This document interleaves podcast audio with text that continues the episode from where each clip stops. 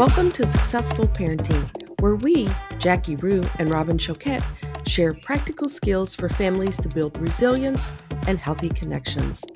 As practicing professionals and parents ourselves, we hope this podcast is a resource for parents to grow, reflect, and learn more about themselves and their children. Our approach is simple, tangible, and most importantly, we lead with compassion for the integrity of the families we serve. This podcast should not be taken as medical advice and is intended for informational purposes only. We love our work and we can't wait to watch families gain confidence and open themselves up to new ways of successful parenting. Good morning, Jackie.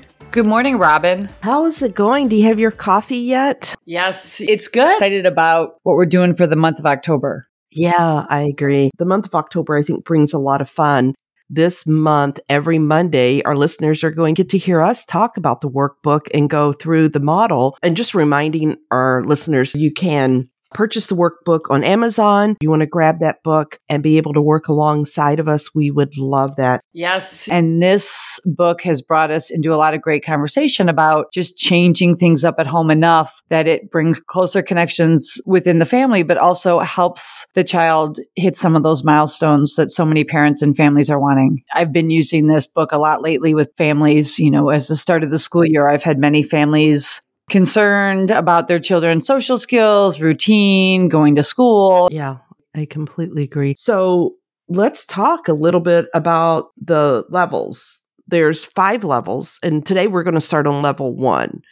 What did you find to be your favorite part in level one? Yeah, you know, for me, I think one of the things that I like that we did right off the bat with the workbook and, you know, leading into level one is assessing your own parenting styles and if it fits with, you know, the direction you're wanting things to go. I know for me, when I had two girls, I reflected a lot on where my views of parenting came from and where I felt like I wanted to be different and where I felt like I wanted to be similar to my parents. I think so often we come to parenting with things, and sometimes it can be trauma, sometimes it can be different relationships from our past. I think when I look at my parenting, the first thing that was helpful for me is really getting in touch with what my views of parenting were and, and how, what kind of parent I wanted to be. So I love how we do something called the timeline and we talk about having parents take a look at their history as a child, memories of childhood, their views of their parents. So I don't know. I, I think that while that can be a really hard exercise, mm-hmm. in particular if you have had trauma or, you know, things that are difficult to grasp, I think it's a powerful exercise to take a look at you know, where you are as a parent. I don't know what you think about that, Robin. Yeah, I completely agree. And I've used that with other people. I mean, we've even put out a big piece of paper. I have large pieces of paper in my office. And I think it is so helpful because now we're starting to see it. I think that visualization of it, if you do an actual timeline, I think is helpful. And the part that I like is kind of the next part of looking at the parenting styles. And we have a graph in our book. Listeners, that's actually on page 12 and it talks about parenting styles. And I like it because it's visual. And so you can look at it, you can start to understand where you fall and how it can be very fluid that you move around. And I think in conversation plus looking at that graph, I have found that to be hugely helpful with a lot of families just talking about what's going on and helping them to understand. So it's that visual. And then it also brings in, you know, this information and conversation. And we had one family that we had worked with. And one of the things that we started to discover is that using the timeline and then we moved into looking at the parenting style they were able to understand when their partner was very authoritarian, they quickly went to permissive. And one of the reflections they had was that during their childhood, they wanted to really remove themselves whenever there was any yelling or there was any intensity in the home, which often happened. And then they brought that into their own parenting because they didn't want it to be that high intensity and they would become very permissive. Well, the authoritarian parent said, I feel like I have to step up because you're withdrawing. You're very permissive. You let things happen. And my intensity goes up to try to match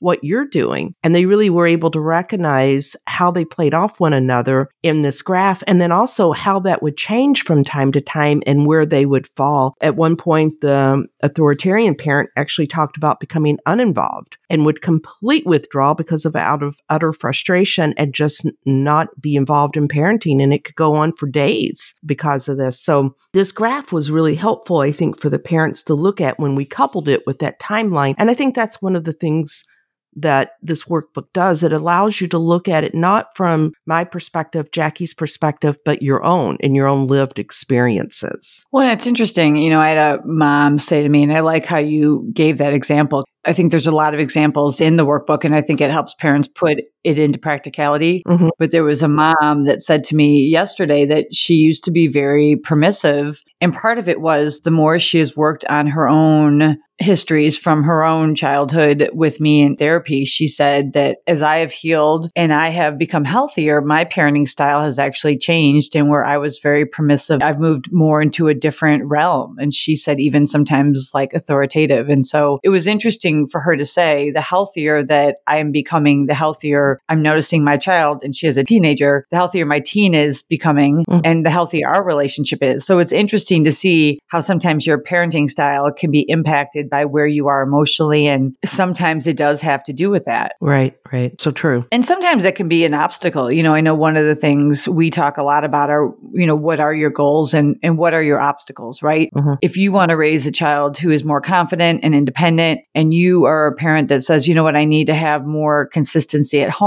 what are obstacles for you? Sometimes it can be things like this mom noted our own mental health, our own stress levels. I like how in the workbook we talk about, you know, what are obstacles to you being the effective parent you want to be or for you being able to implement some of the strategies that you believe will meet those goals you have? Absolutely. I know for me, it was if I ever experienced my child not being honest, I was not my best parent and I really had to work on that. And I think looking at those obstacles and kind of knowing certain things, certain emotional states, certain stressors, certain experiences, like what gets in the way excuse me, of being effective. And it's not about being perfect. It's just about being effective, right? In your parenting, given what you're wanting to achieve for your children and your family. Yeah. And I think there's, you know, every child's different too, and every family's different. So mm-hmm. parenting's going to look different. I know for me, an obstacle was just my own emotional reactions. You know, we talk a lot about purposeful parenting, purposeful reactions and emotional reactivity. And I know for me, obstacles in my parenting were when I reacted out of emotion you know, whether I was exhausted, angry, anxious, but those were the times that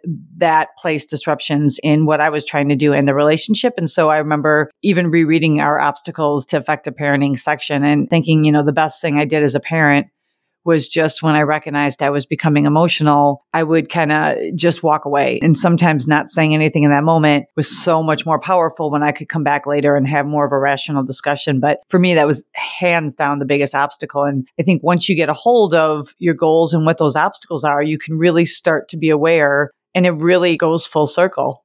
Mm-hmm.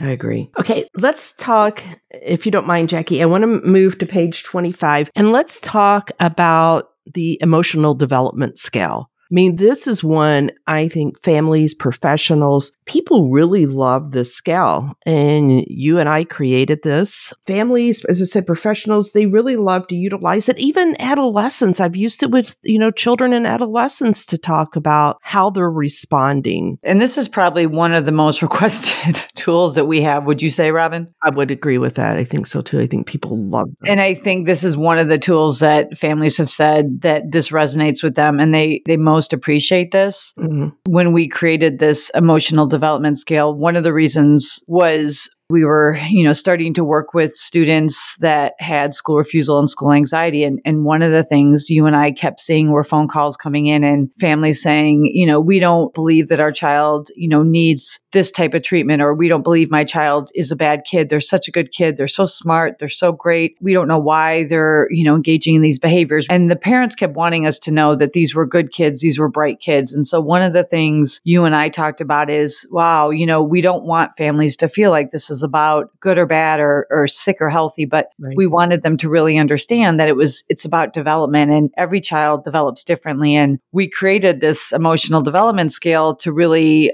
be an area where families can come and, and understand where their child is emotionally and, and where they are intellectually and what are things that we can do to support the child. Wasn't so much that they were, you know, bad kids or had refusal behavior, but maybe they were kids that were struggling emotionally. And we really just needed to help raise that development. Yeah, absolutely. And, and I remember that was so helpful when we started talking to families so they could understand. What I consistently see is if we have a student that intellectually is at one level and then the emotional development is below that, you know, it's not aligned with one another. And you see that type of discrepancy, you see a lot of frustration with the child and then also the family because it just doesn't make sense. And I really liked this because we could look at things, I think, through a different lens much what you were talking about. And, and Jackie and I pulled together you know, not only our own experience and our own information that we and the data that we had, we also used some models of past you know, if you're into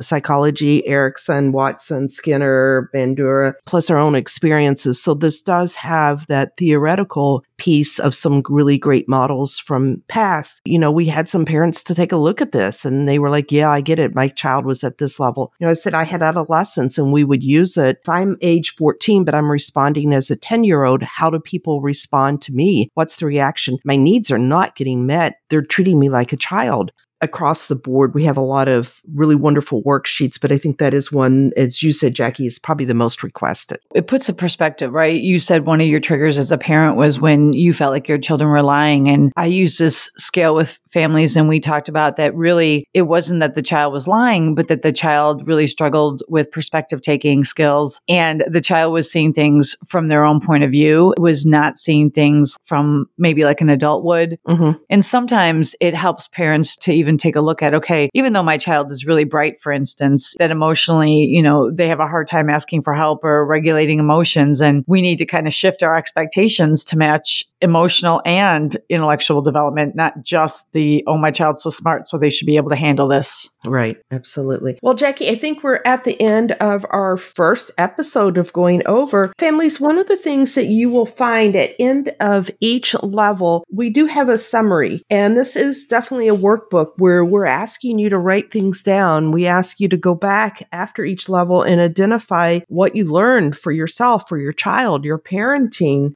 any questions or concerns you have. If you're working with a professional, if you have someone that you're able to go talk to, if you have you know, a partner, if there's a two partner home or a partner outside, that's a, a, parenting partner, sit down and work with this book together. And I think it's a great resource to not only start conversations, but helping you to become that successful parent. Thank you, Jackie. It's a great conversation, and I will see you later. Bye. Have a good Bye. weekend. You too. Bye bye. Thank you for joining us, and make sure to subscribe and like us to catch our next episode, where we will take you on a journey to find new ways of successful parenting.